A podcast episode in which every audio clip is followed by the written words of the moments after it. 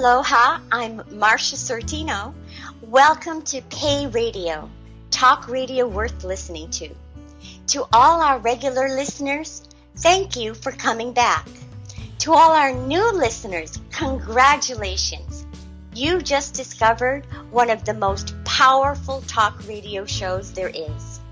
As we get ready for this class, I suggest you find something to take notes with. Every show is packed with all sorts of inspiring, insightful ideas, ahas, and breakthroughs. While you find some paper and a pen, I wonder how many people do you know are paid to learn, then paid to teach what they learn? I'll put that another way. I'm both a student and a teacher of Pay Me What I'm Worth. By the time I complete my class as a student, the money I'm paid to teach Pay Me What I'm Worth will cover what I paid Seoul University and then some. At the end of our class, I'll tell you how to become a paid student and teacher for this life changing journey. It's time to meet my class. We decided to be collectively known as Team Seekers. Here they are. This is Cindy Ashline from Slingerlands, New York. Thank you for joining us on our radio show. I hope that you will be inspired by what you hear today. Cal Davis, Lewiston, Maine. Howdy, y'all. This is terrific Tanya Heathcote from the beautiful state of Tennessee, wishing you better brain health. Hi, Manita Kinlan here, wishing you a great day from Wind River, Wyoming. Hey, everybody. Green Maze, and I am from Latrobe, Pennsylvania. This is Shirley May, Cincinnati, Ohio. This is David H. Paul from St. Cloud, Minnesota. Hello, Chris Peters, and I'm from Brandon, Manitoba, Canada. Rick, I live in Hawaii. Aloha. Aloha, this is Cheryl from Hawaii. Hello, everybody. This is Agnes Talley in Fayetteville, North Carolina. We're the home of the dogwood tree with its beautiful white flowers in the spring of the year. And finally, Aloha, Soul here, author of Pay Me What I'm Worth and Marsha's co pilot on this journey. I hope we've given you enough time to grab a pad of paper and a pen to take notes. Our class starts now. Tonight, as we dive into class, I'm going to share with you a question given to me when I was 12 years old by one of my first spiritual teachers. The question that I was asked, she looked me in my eyes and she says, If I don't know what I have, how do I know what I need? And as we begin to wrap up our treasure hunt on the skills level, I'm going to throw this little formula out there that may help us ripen skills into talents. Something we talked about in our last class, yeah? Yeah. Yeah. Yes. Think about this. This is where the notepad and paper might come out handy. There are four words we're all familiar with data, information, knowledge, and wisdom. Marsha, how would you define data? Give me an example of just data. Whenever I think of the word data, I think of something on a computer, somehow in a formula that comes up with the answer for you. That's how I look at data. Okay. Kareem, how do you, besides the Star Trek character, I'm just going to cut that one off at the pass. Just uh, when you think of data, what do you think of? Since I actually worked with database administrators, data is a organized list of information. The people in our class could be considered data. It's an organized pieces of information, whatever that information is, but it doesn't necessarily give you decision making power in and of itself. Good, the, good definition. The Ten Commandments is an example of data. How is a dictionary? Dictionary full of words is data. Right? Encyclopedia. Yeah. Encyclopedias, it's data. when this data is put into context. Rick, when you think of the word information, how would you define information? Bunch of stuff. the way that you explain data is sort of similar. It's the same thing. We're always getting information and data that we don't even realize, like 90% of the stuff. But I don't really know how to define it. It's sort of the same to me. It's Cindy, words we Google something? on our computer that make up certain topic of uh, discussion and study. Just something you computer that's information. Not that it's only on the computer, though. I mean, you get information other places. When you're searching the web, you're looking for information. It's like a series of words that make up something that you want to learn about. So that's the context, right? Yes. You're looking up something in a particular context. Yes. Okay. So, for example, Agnes. Agnes, have you ever used a cookbook Yes, years ago. years ago? When you flash back and you think about that time when you used the cookbook, what was it instructing you to do? It was telling me how to make a meal or a dish or something to eat or drink. Right? So, with most cookbooks, what's the first thing it starts out with? Well, it gives you a list of ingredients. So, there's your data. And then what? Tells you how to mix it up. There's your information, right? Yes. Ah, the plot thickens. Now, after you've made that dish a few times, Agnes, do you go back and open up the recipe book every time you're going to go make the dish? Or at some point, do you realize, I know how to make this dish, I don't need the recipe book anymore, right? Yeah, normally I don't need a recipe anymore. There you go. Because you have now ripened data with information because you've had a little bit of time, it becomes knowledge, right? hmm Yes.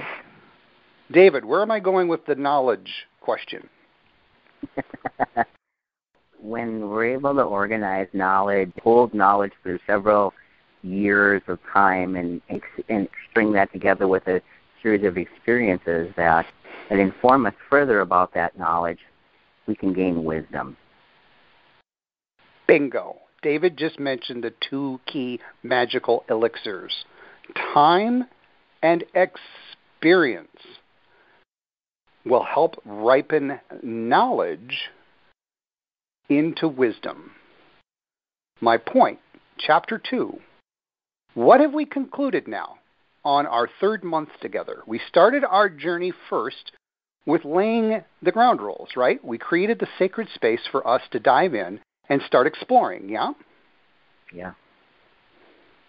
Then we started poking around our data, didn't we?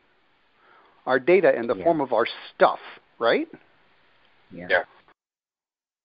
Then Stuff this stuff. past month, we took our data, we started making meaning out of it by looking at how we use our stuff through our skills. True? True. True. Yes. So far, questions?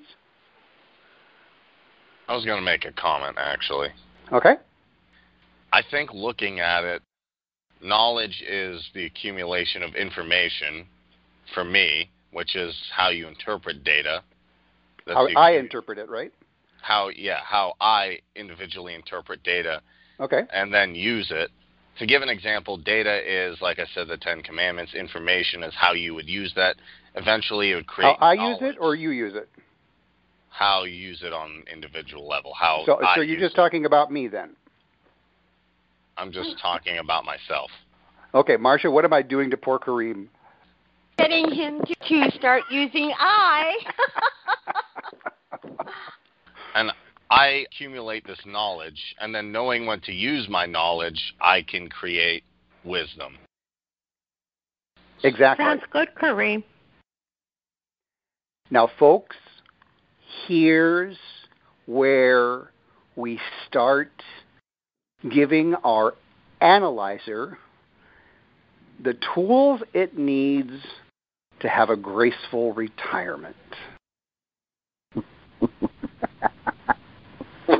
As I read your blog posts, as I intuit with where you're at in your journeys, I was just sharing with Marsha today that I still sense a lot of analyzing going on. Marsha, do you think I'm sensing things correctly, or do you think I'm off base? No, I, I think you are. I think what happens with most of us is that we are so used to analyzing. We've been trained and taught everything in school was analyzed. It's a hard habit to break. Almost like we have to figure out how to explore all over again. Exploring was something we did naturally, and all of a sudden we lost that when we started gaining all this knowledge. You know what tripped the trigger? It's a three letter word starting with E, as in Everest. Eagle? Bingo. We were able to be explorers more when we were younger. In our childhood, we were good at exploring, I believe. Exactly. That's exactly. what we did. Then, then once we got older, we were told, "Oh, we got to become more responsible. Oh, you're not a child anymore. This is for kids. You need to grow up now." And then, of course, we're saying all that. You're saying you, but you're also talking about yourself, yeah? Yes. Okay.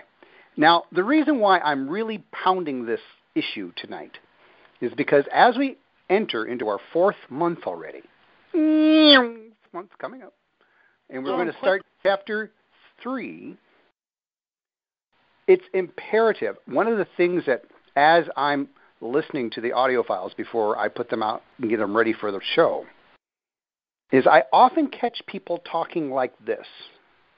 I feel that we blah blah blah blah blah. I feel that I feel that and when I hear the word I feel, I'm waiting to hear a feeling after the word feel. I feel sad that. I feel excited that. I feel concerned that. Without that feeling following the word feel, what are you really saying? You're really saying I think, Bingo. and you're analyzing. No! Hate to burst your Oh, you bubble, the- but guys, You let the cat out burst of my that. own too. David, how could you? How could you? Sorry. So, Carl and I were talking as we began their journey this evening. Carl was mentioning how he's beginning to really open up Pandora's box, and I shared with him my own experience about Pandora's box, and I have come to learn that the more pressure I apply to keep Pandora's box closed, Pandora basically says, "Yeah, right," and she just applies more pressure right back, and it's just escalating till something's got to give, right? Right. the source of that pressure is what? EGO. Yep. Ego. Our analyzer has to have what? Control. Mm-hmm. What else? Acknowledgement? Mm-hmm. Keep going. Fear? Yep. Our analyzer has to have fear. Yes. Is Yes. that what you said? Yeah. Wow. Our analyzer has to keep things fairly flat, right? Right. It's either good or bad, right or wrong, in or out, black or white. Fairly flat, correct? Correct. Correct. What happens when our explorer ekes out into the world? Oh no. Lots of gray area comes into play. Yes. We can see different perspectives of Bing, bing, bing, different bing, bing, bing, things. bing. Marsha, you've gone through chapter two twice now. Your perspective about your skills has got to have bumped up yet again, yeah? yes. Absolutely. As we take this formula of data, information, knowledge, we're tapping into our wisdom, right?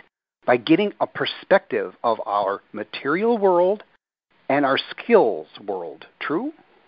True. How are you all feeling about this? Who wants to go first? I have a feeling on that. For me, I feel intimidated. I've relied so heavily on that ability to analyze the crap out of everything and actually make things constructive. The ability to digest massive amounts of information, big concepts and big ideas. Pride myself on synthesizing information. It's so, yeah, it's intimidating. It's intimidating to say, okay, let's go and play in the sandbox. All the time? What? it's almost scary sometimes. It shouldn't be. Why does it have to feel foreign to us to explore?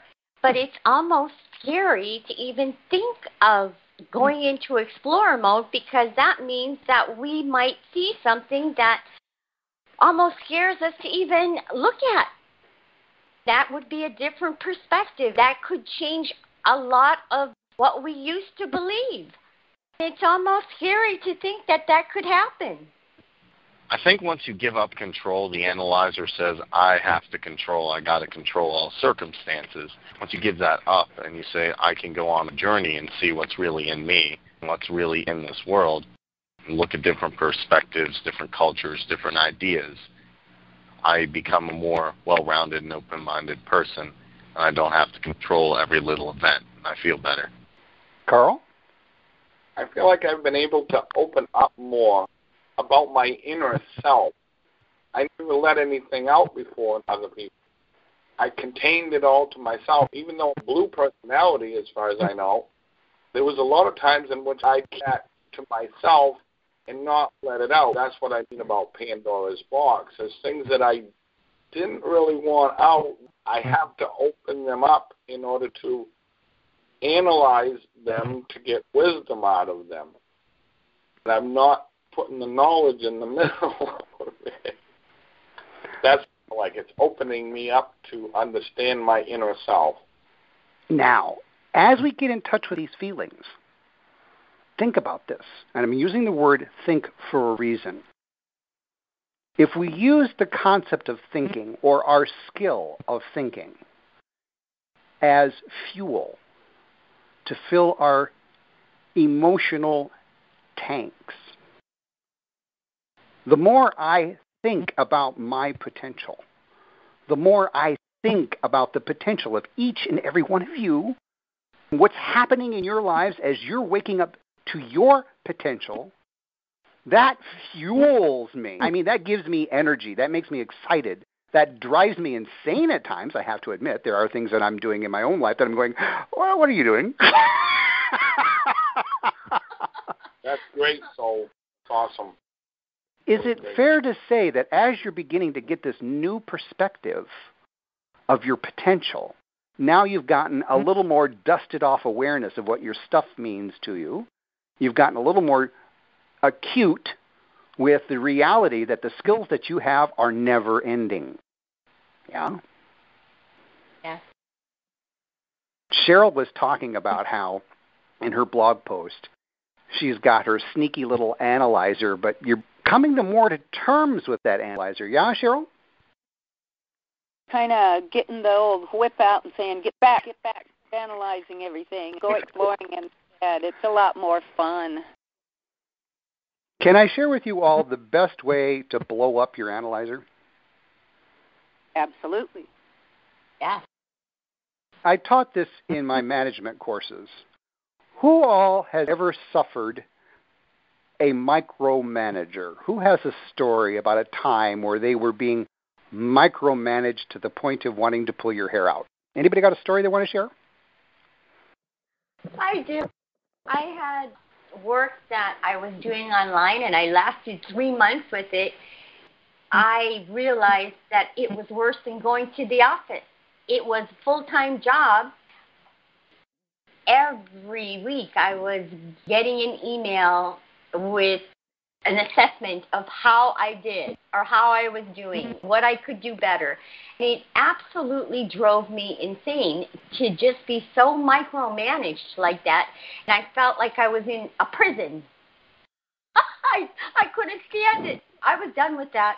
I made up my mind after that. Nope, this is worse than a prison. My story is I was living with somebody that would get up every morning and they do the same schedule every morning as a ritual. I mean, it got to be to the degree that I knew exactly what she was doing. Drove me nuts because of what she'd do. It was like she would nitpick things, even in conversation. If anything went just a little bit wrong, she'd be all over me about it.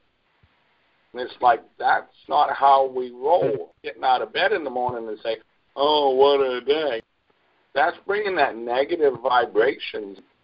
I just couldn't put up with it because I wanted positive. I felt her nitpicking things so much had to be this perfect for her. Didn't think about how I felt of it. I so, dislike naggers and nitpickers too. Here's a, a hmm. nasty idea. How is our internal chaos committee, comprised of the judge, the critic, the controller, and the perfectionist, micromanaging?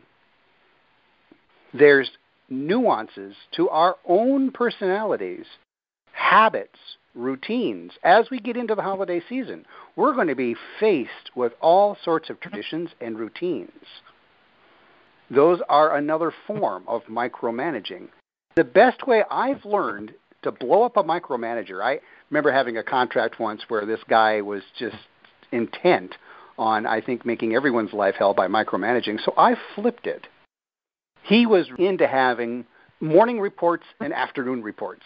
Even if we had nothing to report, we had to report that we had nothing to report. In this example, I decided to give him reports on the hour. Then I questioned him whether or not the reports he was getting on the hour, whether he would like them in Word format, Excel format, PowerPoint format. Did he want them texted to him? Did he want them faxed? I inundated him with options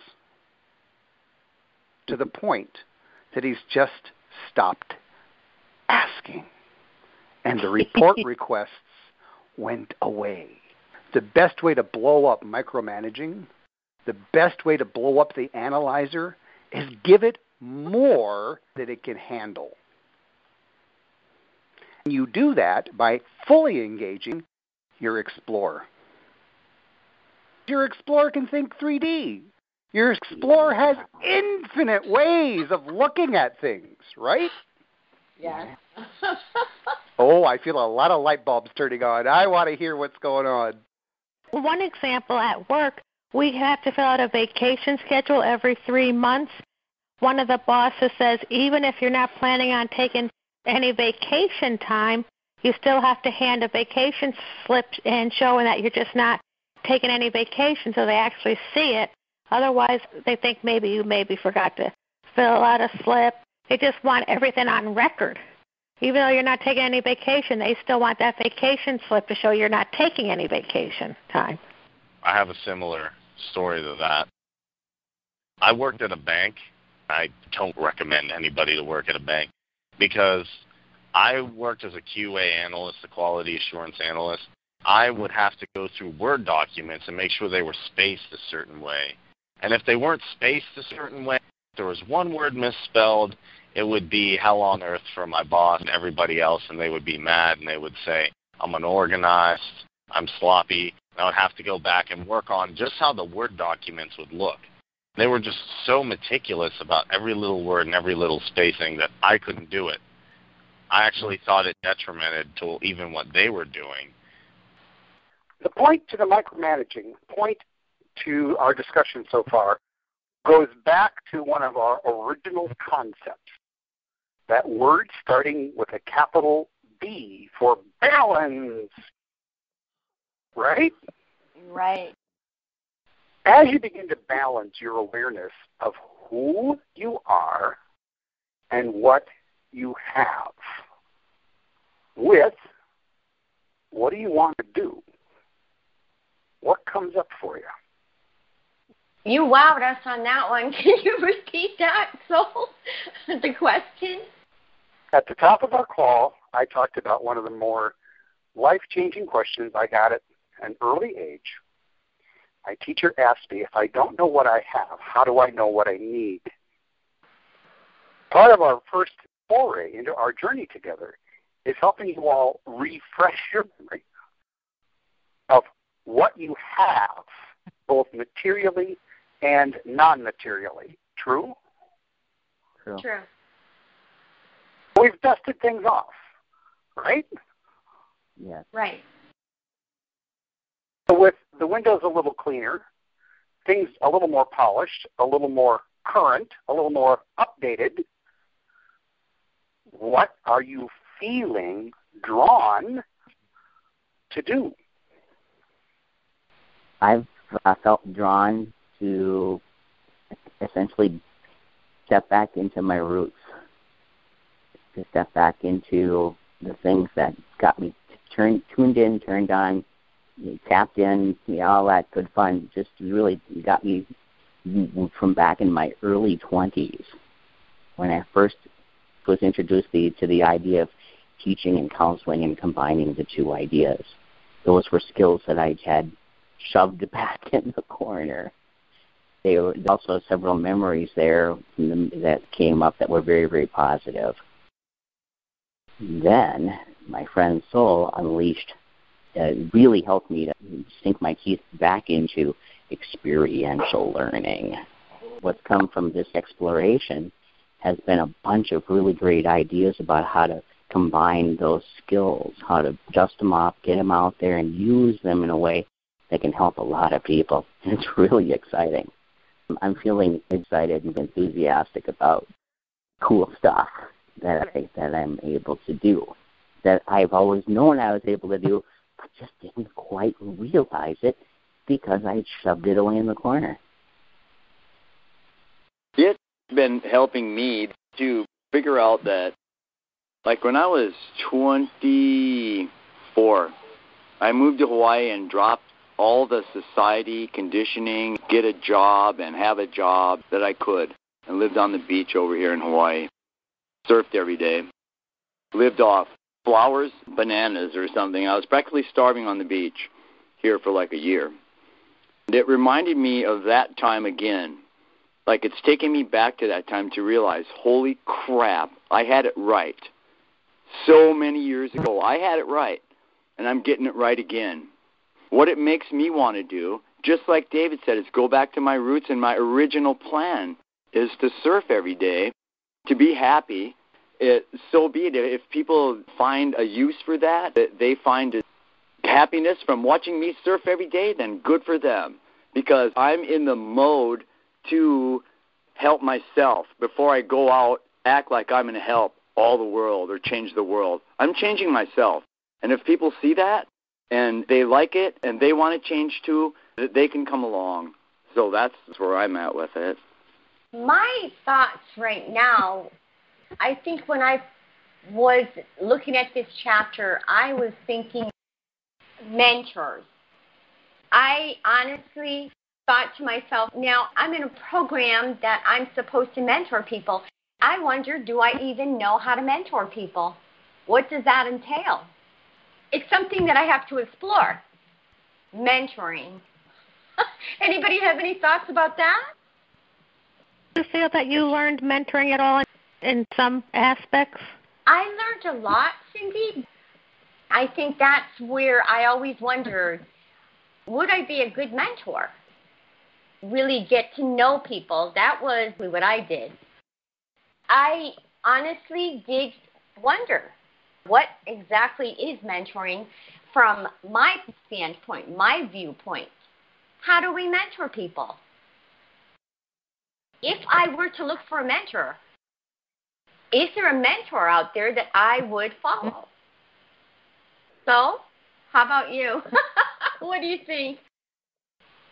Our journey so far is designed to help you have a more refreshed awareness of what you bring to the table.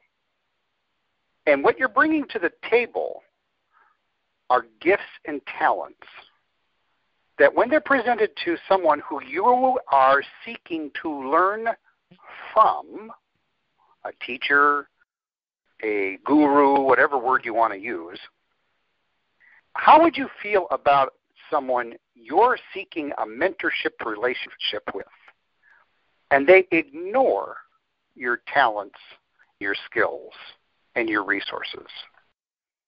I would not like that. I would feel slighted if somebody did that to me.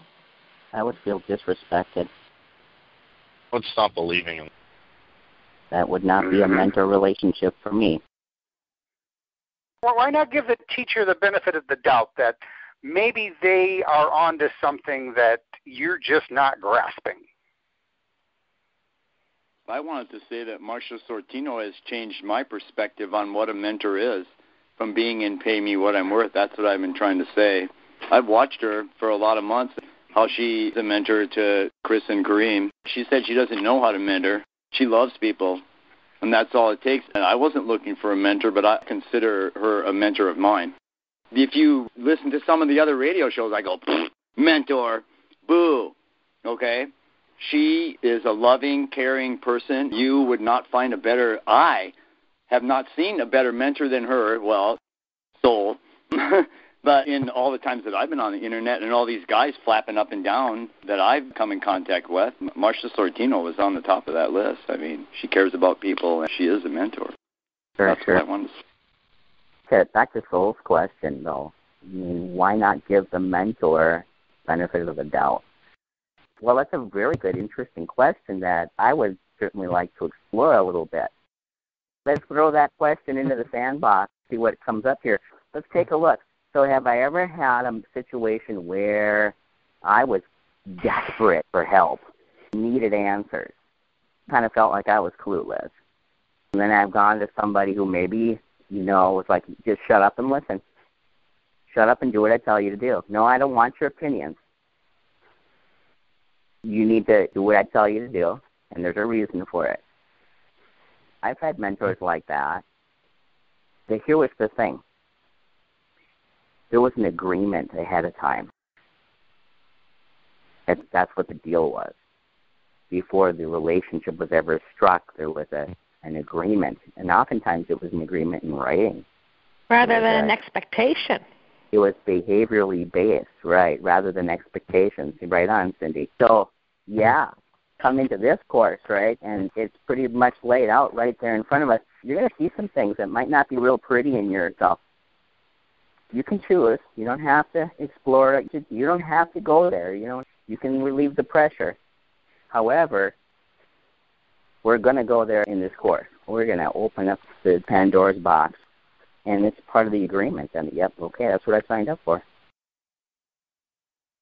Yeah, I guess that's what's different about this class is that we can open up some of the Pandora's boxes here and explore it. It's okay. What's the deal? I don't get that. You can't open. I don't want to look at the bad stuff. Oh my, I might be scared. What the hell's that? It's the analyzer that judges whether it's good or bad. Right.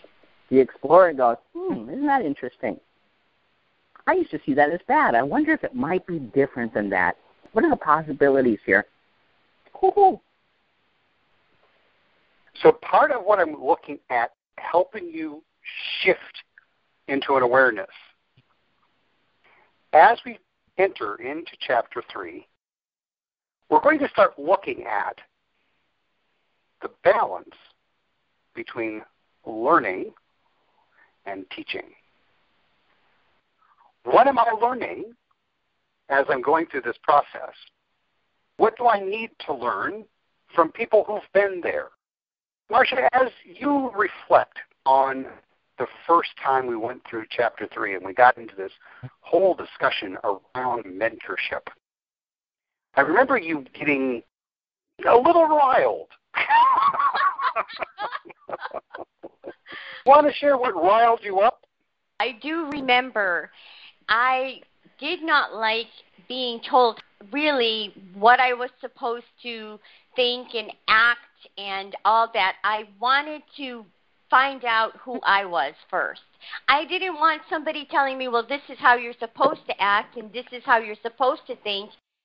I guess that's because most of that was analyzing, I guess, rather than having me find out who I am first. It seemed like all I did was listen to somebody's success and have them tell me what it is that I needed to do to be successful, and that wasn't going to work for me. That kind of roused me up. so when you began to realize, I'm not going to tell you what to do and how to do it, right? Right. What happened? I realized it is my journey to explore, to discover. I was going to be able to discover which. That's what's happening. I'm discovering where my strengths are. I'm discovering what my weaknesses are. I am discovering who I am. I really didn't know before what my strengths or my weaknesses are, what people saw me as. I never knew half of that before. I'm discovering who I am and what my feelings are and what my thoughts are about things. The perspectives I have, I'm just discovering that some of my perspectives have clearly changed since I've been on this journey. I like what Rick had to say in the last class about it's how you look at things. Everyone takes things differently. Now, I feel differently than you did, Marsh, because I was at the point of needing to be told what I needed to do to be successful because I wanted to be successful and I was looking for answers. I was happy to be told how to do it at that point. Right. In chapter 3, what we're going to begin to shift into is beginning to get in touch with the difference between a fact and a fiction. Fact. Even though I have tremendous skills, I can create all sorts of fictions in my mind that I don't need to hire someone else to teach me what I think I already know. Right? The process of getting into what we're doing is you now all have concrete facts about where you're at in the material world. You've got some concrete facts about your skills. Is that a true statement? Yes. Yeah, as far as what our skills are. Okay. Who else? Other thoughts on what I just said? I think I've made a huge transformation in acknowledging skills I didn't know existed or I took for granted that people who can't perform those skills, as small as they might be, may be very grateful for those skills, and I have to acknowledge that exists. I need to be grateful every day. So my gratitude level has gone up, and my exploring has gone up a lot. Excellent.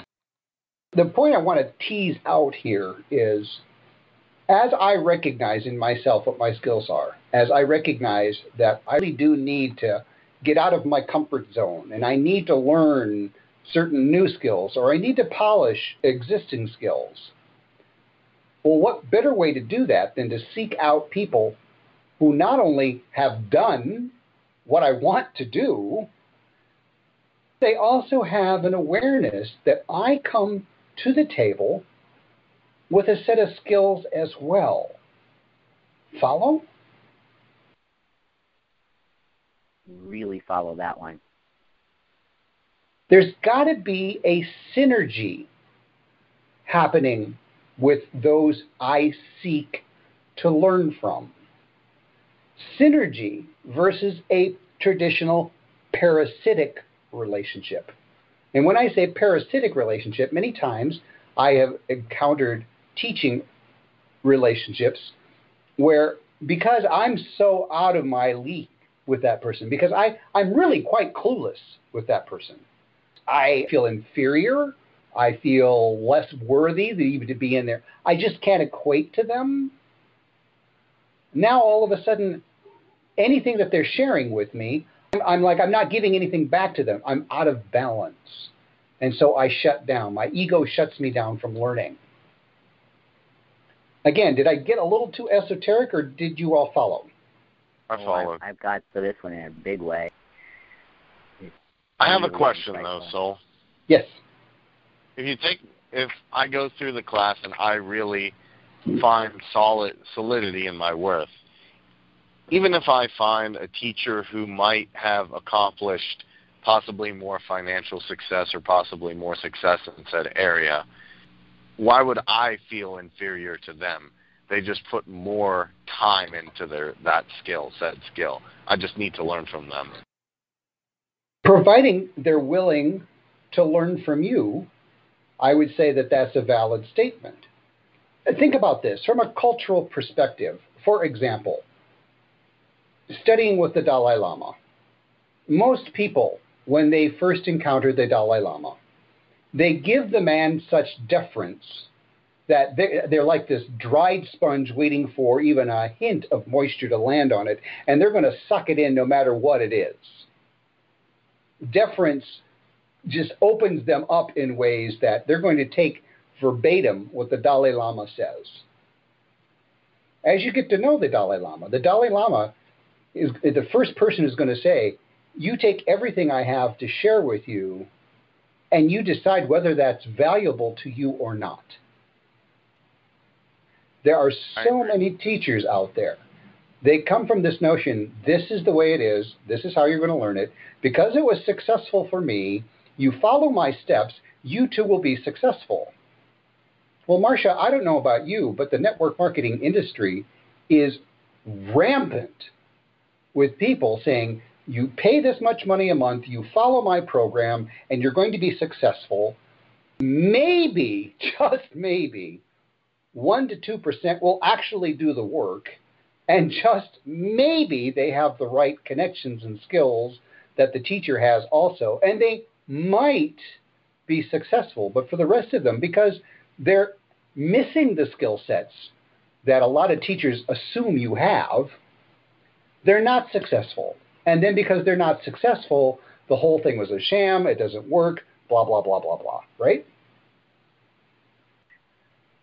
Uh, that's definitely what I experienced. The picture that I that is getting me feeling excited right now, enthusiastic to move forward and to jump into chapter three, is a new mentoring relationship that's just started, and it fell in my lap kind of in a way by accident. There's a president of another organization similar to my organization.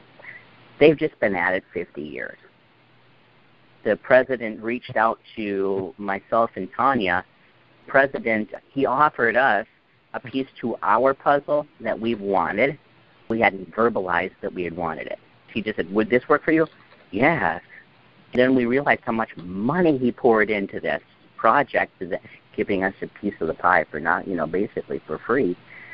It was a win for him too. But here was the thing: when we had the first meeting together, he said to me, I've never approached organizational development the way you do. I have a feeling you've got a bunch of skills and a bunch of philosophies that could really help us a lot. I said the feeling is mutual on the business end of things, on the business acumen, on how to develop these business relationships and really create win. It was that's the kind of mentorship agreed upon. Both people win. And there's a so I can be a teacher and a mentee in that situation, and it's pretty cool. Thus, you're setting up a symbiotic relationship. Yes. Yes, where there's mutual value and mutual learning, give and teaching going on. Oh, it's awesome.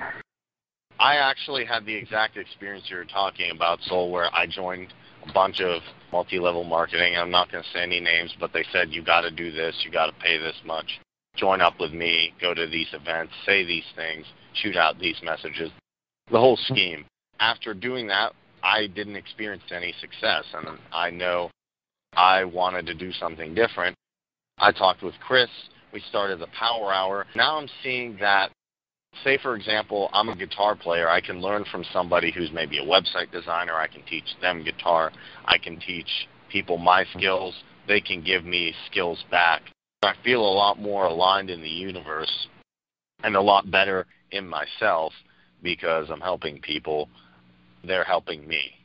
And it's not a i'm the mentor i'm the master you're the pawn, just listen to me and do these motions. It comes more from, I know this knowledge and you know this stuff. If we combine, we can form something great. Our powers combined, we can form Captain Planet. People can teach people. That's what life is really all about people with different skills helping people.